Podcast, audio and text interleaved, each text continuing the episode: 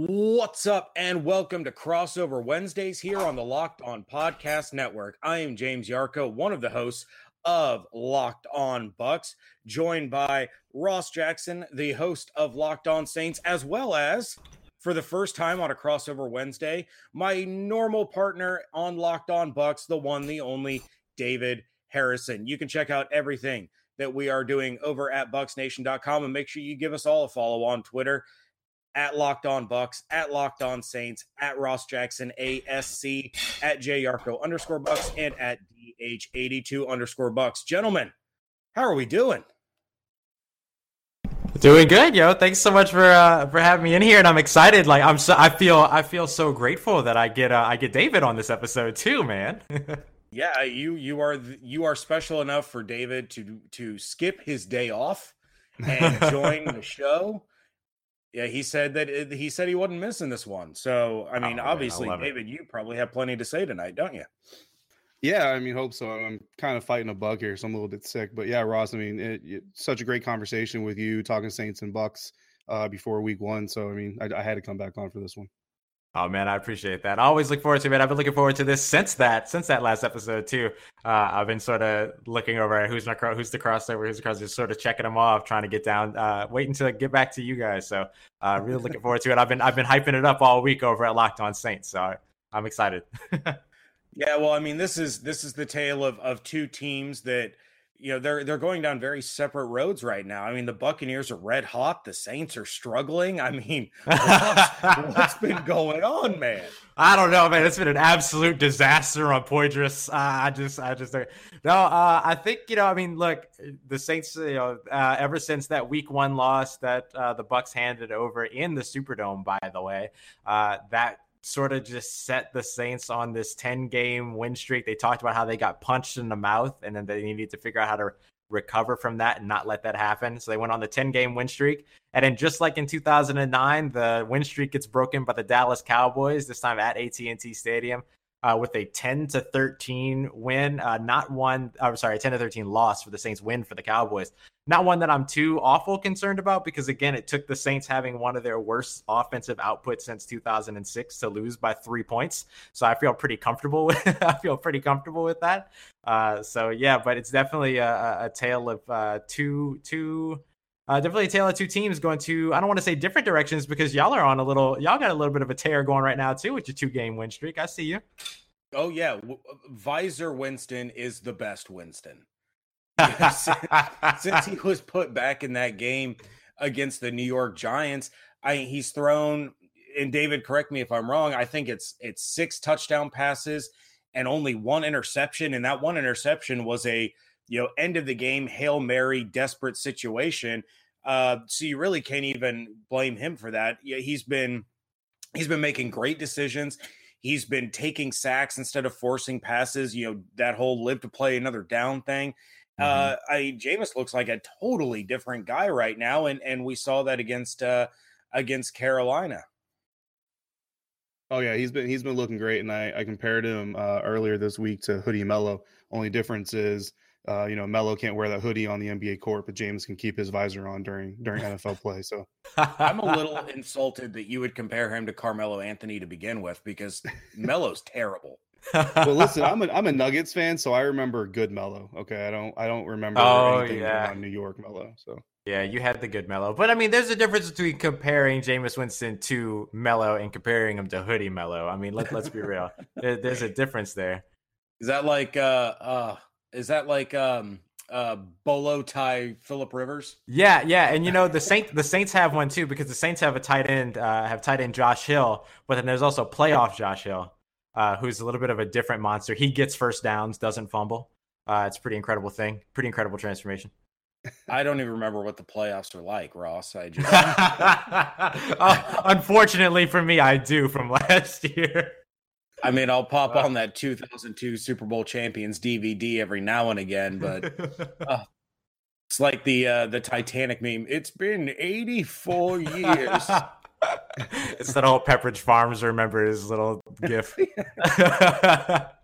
absolutely, absolutely. Oh, so, I mean, yeah, I mean the the the Saints have been just absolutely just red hot, except of course against Dallas, and and it seems like Dallas kind of kind of laid out the blueprint for what to do if you're if you're going to beat the Saints. Now this is a Saints team uh, that struggled the last two seasons in Tampa.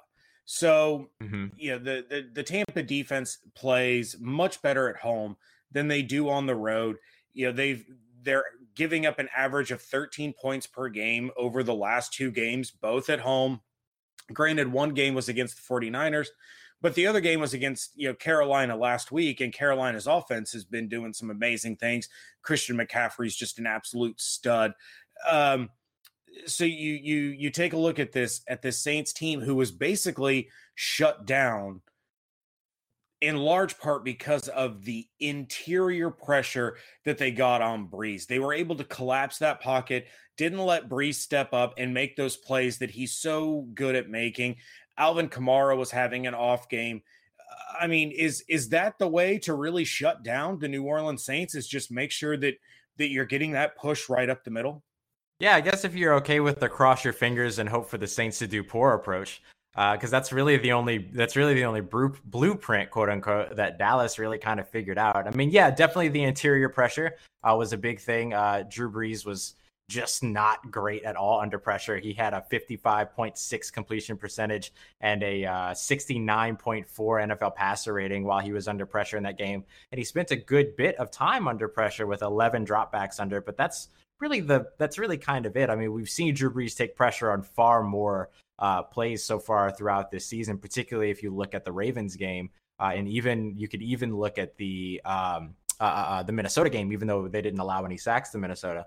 But it, it's I guess you could consider it a blueprint. I mean, interior pressure or getting pressure on the quarterback seems like it's pretty basic across the league. That that's kind of what fundamental rather across the league. That that's what you want to do to the opposing quarterback. So I think it's tough to really say that this that the Cowboys developed a blueprint because a lot of it was just really kind of failure to launch on the on the Saints offensive side. The play calling was not great. The decision making, you saw the two challenges early uh, that got, you know, essentially one of those challenges got wasted and then would have been huge during that last final drive. Could have gotten the Saints the ball back with five minutes left as opposed to two minutes left. But I mean, even when you look at the play with the uh, the interception at the end of the game, there that or that ended up leading to the end of the game, that was an example in which interior pressure got Drew Brees off because he went to throw the ball away. He did it, you know.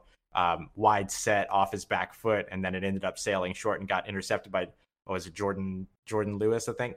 Uh, and so it's there's a little bit of that, but I'm not really sure that you could really say that the Cowboys really laid out a blueprint for the rest of the NFL in terms of how to shut down the Saints. Because again, it kind of came down to the Saints not being, you know, having, let me not say not being able to, but having a really tough time executing over on the offensive side of the ball. And and David, this is a a I guess an opportunistic Buccaneers team at the moment you know, you you look at a team that only had one interception in the first 10 games of the NFL season. All of a sudden they have six in the last two weeks. You can't really count on Drew Brees to turn the ball over. It's not something that he does. I think and, and Ross, you can you can fact check me on this. He has three interceptions on the season. That's correct. Okay. So, I mean, David, what is what does this Bucs defense need to do in order to basically replicate what the Cowboys were able to do last Thursday? Well, I think obviously, I mean, first and foremost, you need interior pressure, you know, coming off or coming from Vita Vea and, and Gerald McCoy to try to keep or uh, you know try to push Drew B- Drew Brees off his spot, and and that's gonna be the first thing. But even if you do that, I mean, Drew Brees is still one of the best quarterbacks to ever play the game. And and Ross, I'm with you on that. Like from from the beginning of that game, the Saints offense just looked out of whack. And I mean, there were even some balls where I don't know if they were necessarily tallied as drops, but there were some passes there that Saints receivers could have gotten, could have could have brought in, and they just didn't. And they and they typically would have. So just kind of an mm-hmm. anomaly there. But I mean, obviously, I think that's going to be the first step. And then and in the secondary, uh, James, something that we have seen from the Bucs uh, lately, but haven't always seen from the Bucs secondary specifically, is just discipline, being able to play within uh, your formation, play within your assignment. Something that we talked about with Javien Elliott and his interception off Cam Newton. He did a really great job of playing his zone, running that slot receiver into and through his zone, and then keeping his eyes on Cam Newton and being able to break on that slant uh, that he was trying to hit uh, to, to be able to get in the way of that ball and pick that off. There's not a whole lot of times in my memory that I can remember Drew Brees facing zone coverage and reading it as man coverage. So those interceptions aren't going to come. What you've got to do is just stay within the scheme, stay within the play, and basically stay alive and wait for those rare opportunities where Drew overthrows a guy, overshoots a guy, or Michael Thomas has a ball clank off his shoulder pads because they're not going to come often. But when they do come, if the Bucs defense, as young as they are, as inexperienced as they are, if they can capitalize on those and stop some of those drives, then th- that's what will really give them a chance to kind of put pressure on the offense from a defensive standpoint, but then also give Jameis Winston the opportunity to put points on the board. And as we all know in football, the more the more you're leading by, the reason it's easier to play from ahead is because it makes the opposing offense a little bit more predictable, a little bit more one dimensional, because there's just some things they can't try to do.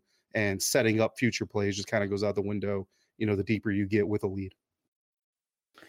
Well, of course, the the Saints are coming to Raymond James, and as I mentioned, the past couple years they have struggled in Tampa. So that is one thing that you can kind of say, you know, for whatever reason, the Bucs seem to play the Saints a lot tougher at home than they do in New Orleans. But the Saints are coming in as an eight point road favorite with an over under of 56. If you want to put some money on the game, there's no better place to do it than with my bookie. Because, of course, watching football is fun but it's far more entertaining when you have a little bit of action on the games. You've heard us talking about this for weeks, and some of you are still sitting on the sidelines like DeSean Jackson. Stop it. Get in the game like you're Chris Godwin. Whether you're an expert or a rookie, you should be betting at my bookie. If you're the kind of person that likes to bet a little, win a lot, like playing the numbers on roulette, you can create a big parlay, pick three teams to win. And if you hit all three, you could turn 100 into $600. There's so much going on right now. There's college basketball. Bowl season is about to be in full effect. The NBA, the NHL, custom prop bets. You can bet on reality shows. You can bet on politics. You can bet on anything over at my bookie. And they are the one bet that we know you all are going to be happy with all year long. We recommend these guys because we trust them. MyBookie has been in business for years. They have great online reviews, and their mobile site is incredibly easy to use. Sign up this week, and MyBookie will give you a 50% deposit bonus to jumpstart your bankroll. It's a great way to bank even more money when you win. Also, make sure to follow at BetMyBookie on Twitter.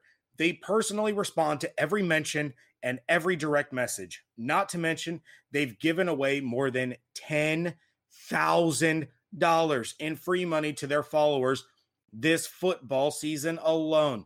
You'll be the first to know as soon as new odds and props are posted. Don't miss out on one of the best weeks to bet on sports this year. Log on to MyBookie right now and use promo code LOCKED ON to get 50% deposit bonus.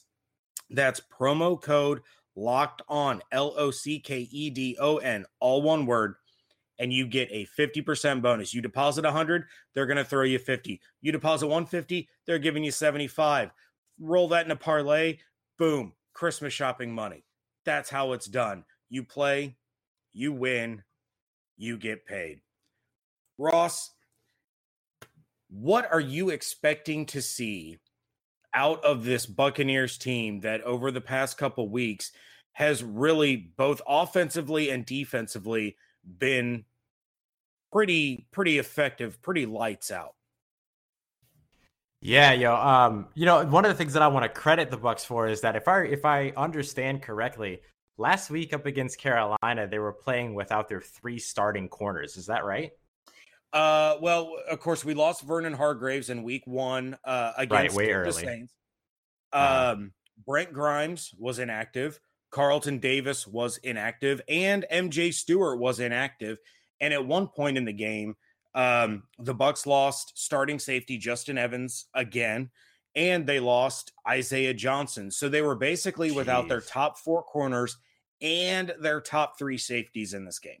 Yeah, which is just incredible. And I'll talk more about that in a little bit, but I want to make sure I had that right because I'm going to come into that when we start talking about when the Saints have the ball. But that's just that's an incredible something to factor into the win and holding Carolina's offense to only 17 points. So kudos to the Bucs for that in particular. So when you talk about the defense being on fire and, and playing really well lately, that's something to really give a shout out to. When it comes to this offense, you know, look, Jameis Winston, something clicked with Jameis Winston two weeks ago, like you said, when he came in during that New York game, and then he had, you know, 129.9 passer rating in that game, and he's been over 114 every week uh, since then. And he's thrown two, he's thrown four touchdowns in the last two games, no picks. So, you know, he's he's on a little bit of a tear himself. And I think that, you know, with everything that we saw happen in week one for the Saints defense versus that Bucs offense with Fitz magic or Fitz tragic, depending on how you look at them right now, uh, the Saints, I mean, I expect that the Bucs are going to come into that game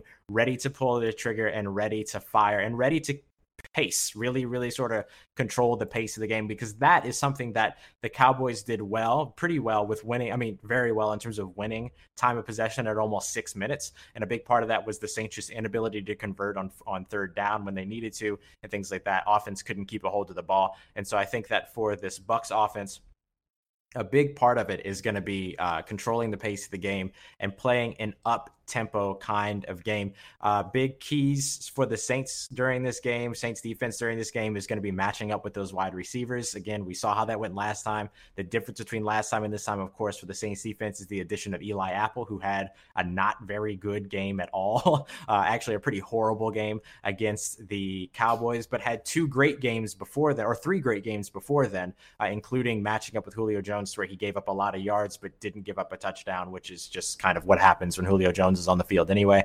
But Eli Apple, you know, wasn't bucked. You know, he didn't buck that trend or anything like that. So they've done a really, really good job at sort of finding out where these matchups go. I'm interested to see what Dennis Allen does with Eli Apple. Does he put him on uh, Mike Evans and have him shadow Mike Evans the way that he had him shadow Julio Jones? Do they play or do they shadow play sides of the field? Uh, it, will be interesting to see because this is a defense that likes to do all of that, and all of that comfort in terms of that flexibility of what you do with the secondary comes from the effective uh, nature of the front seven in particular, and, and honestly, uh, with the down linemen hundred percent who have had over who had six uh, six or more sacks in the last two games. They had six two games ago, seven last week against the uh, against the Cowboys on Thursday night. And so I think a big part of it is going to be getting to Jameis Winston uh, and making sure that you're able to match up with those big receivers over on either side. Whether that's uh, you know we we talked not to I mean the last time that we had talked we we really got into our whole conversation about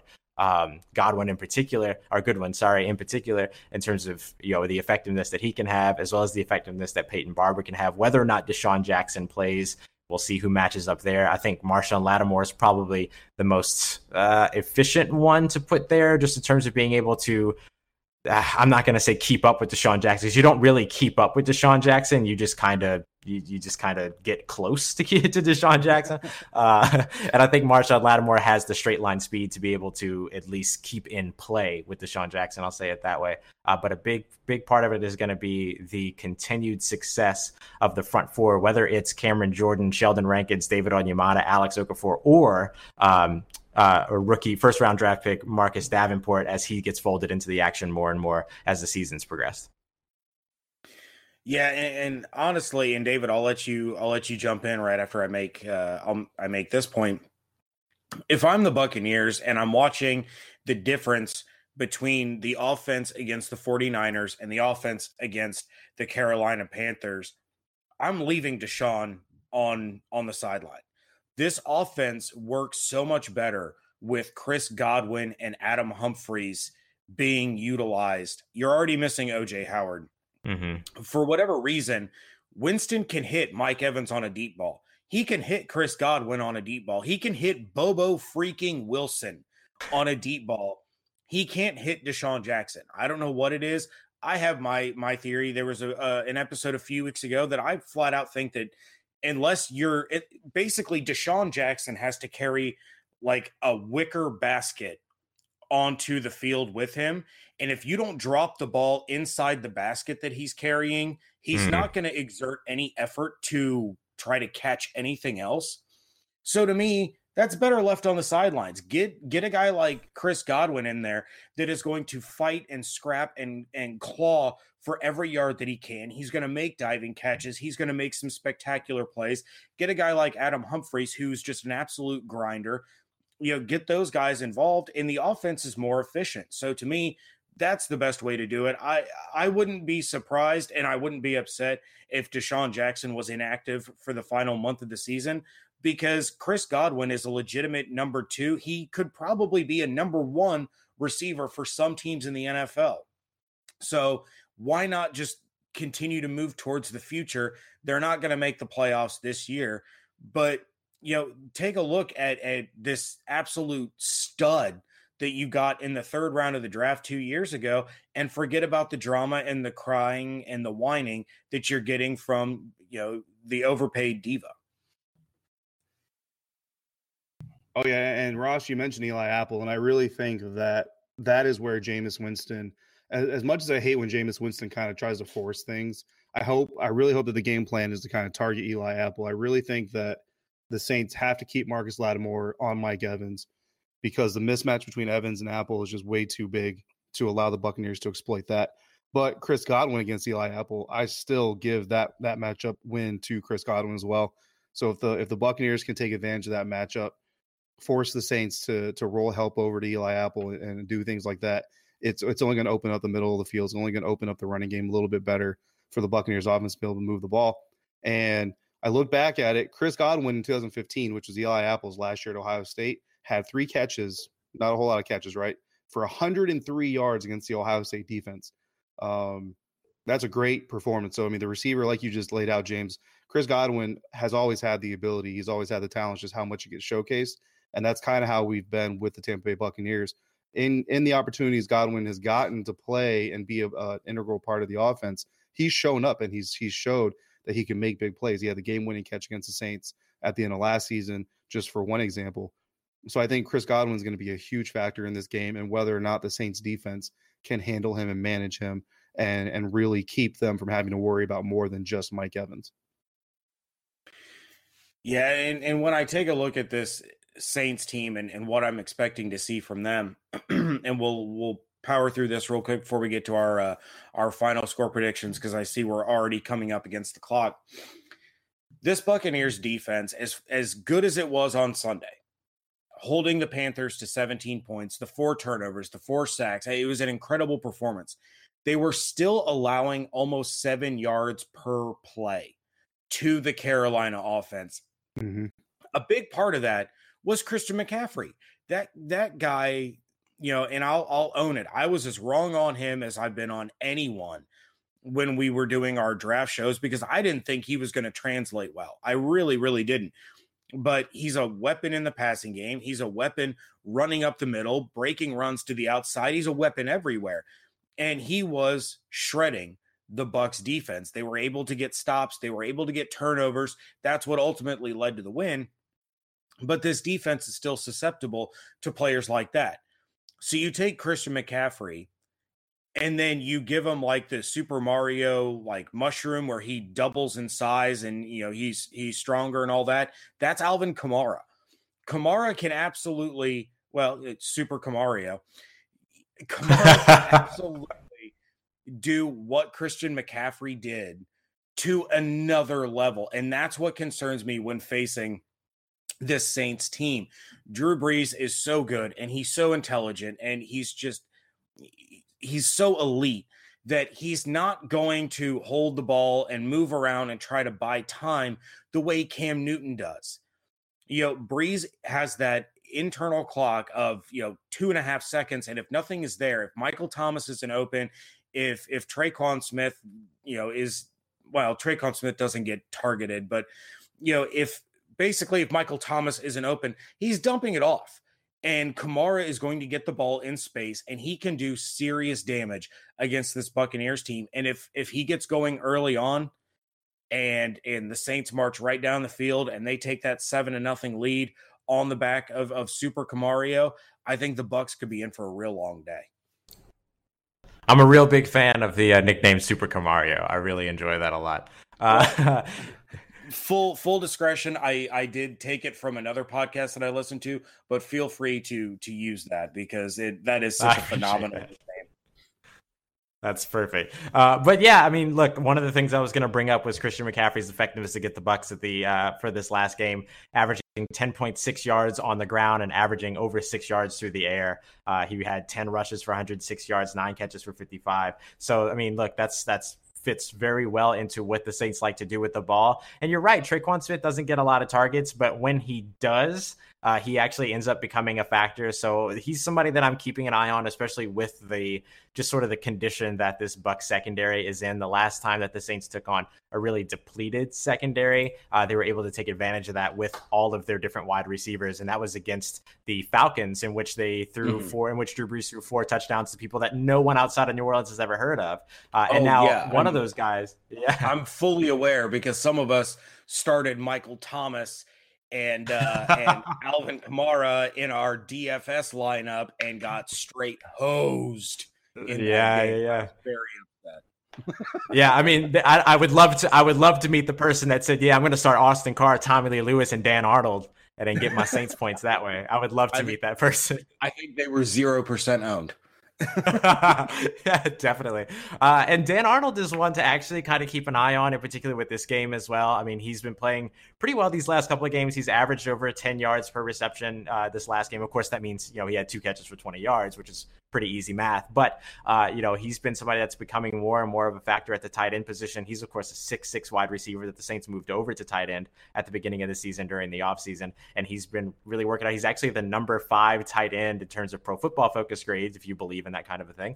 Uh, and so that's something to you know he's somebody to keep an eye on in this game as well because I think that you know this is going to be a big bounce back game for the Saints. And of course, you know to pretend like the Saints have forgotten what happened week one uh, would be ignorant in the first place. You know, uh, so I think that they're going to come into this game wanting to, I don't want to say seek revenge, but definitely wanting to rebound. Uh, and that means rebound from the Cowboys game and also rebound from that last Tampa Bay game if they can. But the big, big factor in all of this uh, is going to end up being the offensive line. We talked about interior pressure early. The Saints' offensive line didn't really play as bad as it looked like they played last game, but they played bad in the worst possible ways, if that makes sense. So it wasn't that they were consistently terrible. It's just that when they were, just that when they let people through, particularly Demarcus Lawrence, uh, it was just the most inopportune moments where that happened. So I'm looking for Drew Brees to be able to bounce back from this game. Usually, when he comes back from losses in which he's thrown, you know, an interception and under 200 yards, he comes back and he averages two and a half touchdowns and 300 yards. So I'm looking for something around there. Uh, and I'm also looking for Mark Ingram to get a little bit more involved this week, too, because in that Cowboys game, he had only seven carries, even though he was averaging over three and a half yards per carry for the game. So he could have he could have gotten a little bit more involved, and that might have helped them control the clock. I think that a lot of the clock control, time management type issues that you saw with New Orleans last week, you're not going to see at Raymond James Stadium this week. Yeah, I mean, just to kind of piggyback off of what you guys are talking about, especially with Christian McCaffrey and the, and the yards per touch and, and all that stuff. Um, the, the, four the four turnovers or takeaways that the Buccaneers defense had last week, three of those came with the Panthers in plus territory. So they were on the Buccaneers side of the field looking to to put points on the board. And in fact, only twice did the Carolina Panthers come off the field uh, not having at least crossed their own 40 yard line. So I mean, uh, as great as the defense did in those clutch moments and getting those big takeaways, you know, as the stats will show, I mean, Cam Newton th- threw for 300 yards, you know, despite everything. And uh, so the, the Panthers offense was still able to be effective and still get the ball at least into position to make an impact on that game. Um, so kudos to the Bucs defense for doing that, obviously, but the, the the game is obviously stepped up. The bar has risen, you know, coming into this weekend weekend against the New Orleans Saints because there's no Michael Thomas you know, in, in, Carolina. There's no Mark Ingram in Carolina, and, and the other weapons, like you said, Ross, if they do get involved, if they do get rolling, can be uh, just as effective as anybody that the Panthers have on their team. So it's going to be a big task for this defense, uh, especially if they have to roll out with some of the younger guys they had. You know, future Pro Bowler Andrew Adams, obviously, you know, could be a big mm. part of this. But uh, well, you know, we'll see how they how they rise up to the to the task. But a lot of it, uh, like you guys have mentioned, is going to fall on Jameis Winston in the offense because I think James, I think all of Bucs Nation is probably a little bit nervous to see if old Jameis comes back if the Buccaneers fall behind early to the Saints.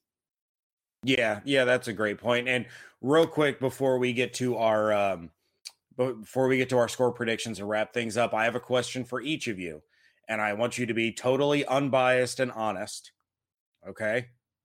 All right.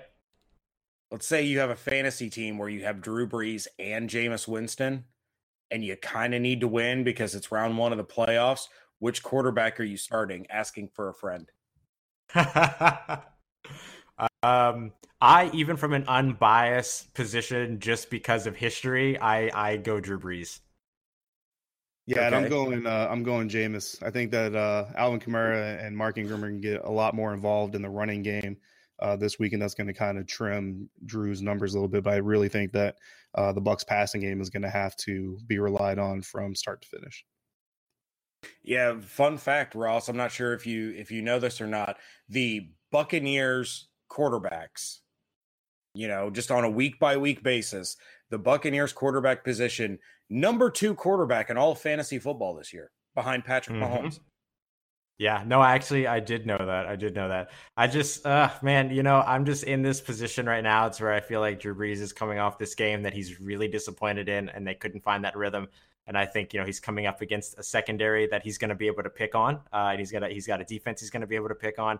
And I think he's going to be able to do that. But I do, but you know, there's there's really there's valid uh, um, uh, position in what David just said in terms of if Mark Ingram and Alvin Kamara get rolling, then you know Drew Brees gets to sit back and take a Sunday off, you know, in a way, kind of like he did in Minnesota and things like that, and last year against the Bills and stuff. But you know, I mean, uh, I just have I have trouble going against history, man. And history says that Jameis Winston eventually will go off the rails, and that's when those interceptions came start coming through. No, you're you're right. I think that's your fair. friend will be okay with either one. I think if they lose their playoff game, it's not going to be because of the quarterback position. That's true because my my friend can stack either Brees with Kamara or Winston with Godwin. So, you know, it, will be okay. But Ross, what go. is your final score prediction for Sunday's game? Are we going to have a bounce back or the Buccaneers going to hit 3 in a row for the first time in I don't know, probably like 10, 15 years? Actually, it was only just seems that's like all right. yeah, no. Um, yeah, man. I've been, I've been talking about a bounce back for the Saints this whole episode, so I'm going to stick to my guns here. I'm going to talk about the Saints coming back uh, and bouncing back strong. I don't know that I don't think that they get to their uh, that gets their sixth 40 point game in this in this uh, team. I'm sorry, in this game. I think that they get a comfortable lead and then they work on controlling the clock and then not making any pivotal mistakes down the road. Drew Brees has only three interceptions on the season, but he's got two in the last two games. So I think that they want to be, you know, a little bit more focused on ball security and keeping things safe. And then a couple of fumbles last game too, which we hadn't seen for the last few games. Uh, so I think they're going to really work on getting a, an early lead. So I'm going to say something along the lines of uh, around that uh, 35 to 28 range. But I think that the uh, the Bucs uh, cover, well, not cover the spread, but I think that the Bucs beat the spread. Okay, David, are you going to give your score prediction, or are you going to save that for our Friday episode?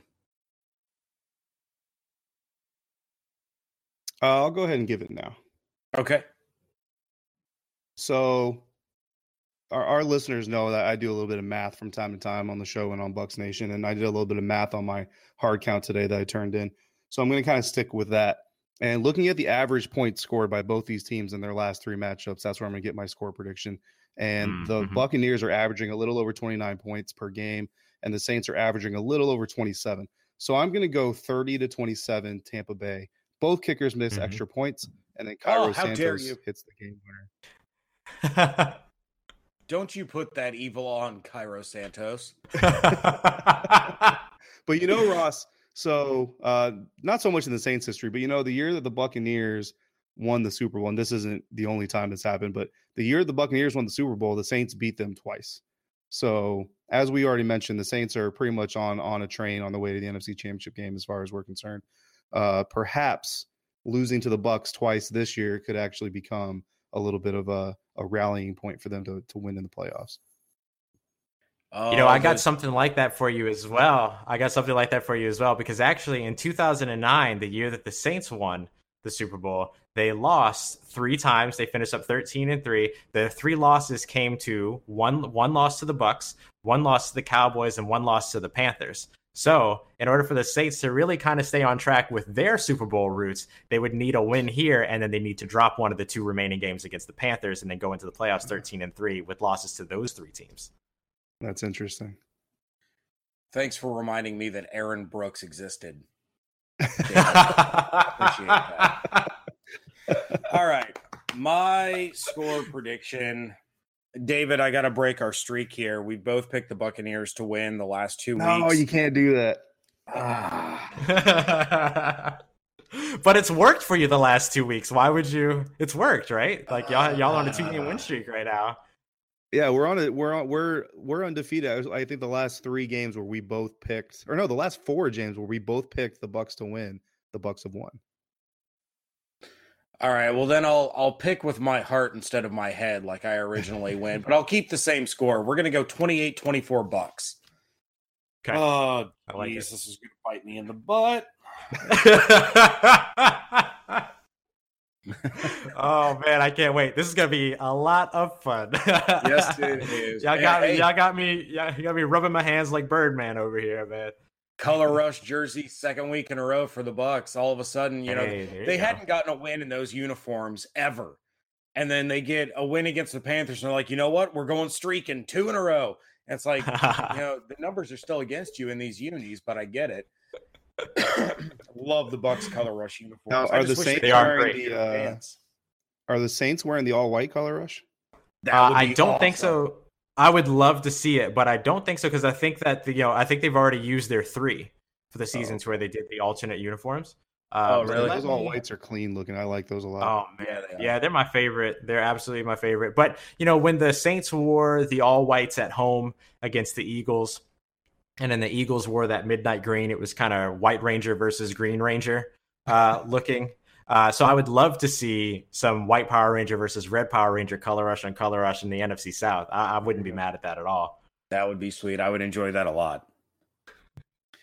All right, gentlemen, appreciate some of your time tonight. For all of you listening, we certainly appreciate it. Hope you enjoyed it. Hope you had as much fun listening as we had chit chatting with each other and you know, use the Super KaMario thing because that's one of the greatest nicknames I've ever heard. So Oh, spread that it. around for for you Saints fans. I might name my fantasy team that next year if I get Kamara. Um, make sure you're checking out everything going on over at bucsnation.com ross uh you have um you have a website that you're doing any any writing for that you'd like to plug real quick Yeah, absolutely. Uh, you can check out allsaintsconsidered.com. Uh, great website where we're tracking everything throughout. We have several writers over there, everybody very talented. We also have an accompanying podcast with that, the ASC podcast, which you can also follow on Twitter. And if you want to follow allsaintsconsidered.com on Twitter, you can do that at All Saints Blog. Uh, we're a nice, hefty balance between information and positivity and memes. Uh, so we got a little bit for everybody. all right and of course you can follow everything that we are doing on twitter at locked on bucs at locked on saints at ross jackson asc at yarcho underscore bucs and at dh82 underscore bucs. Gentlemen thank you so much for some of your time tonight. Really appreciate it. Had a lot of fun. And thank you all so much for joining us right here on crossover wednesdays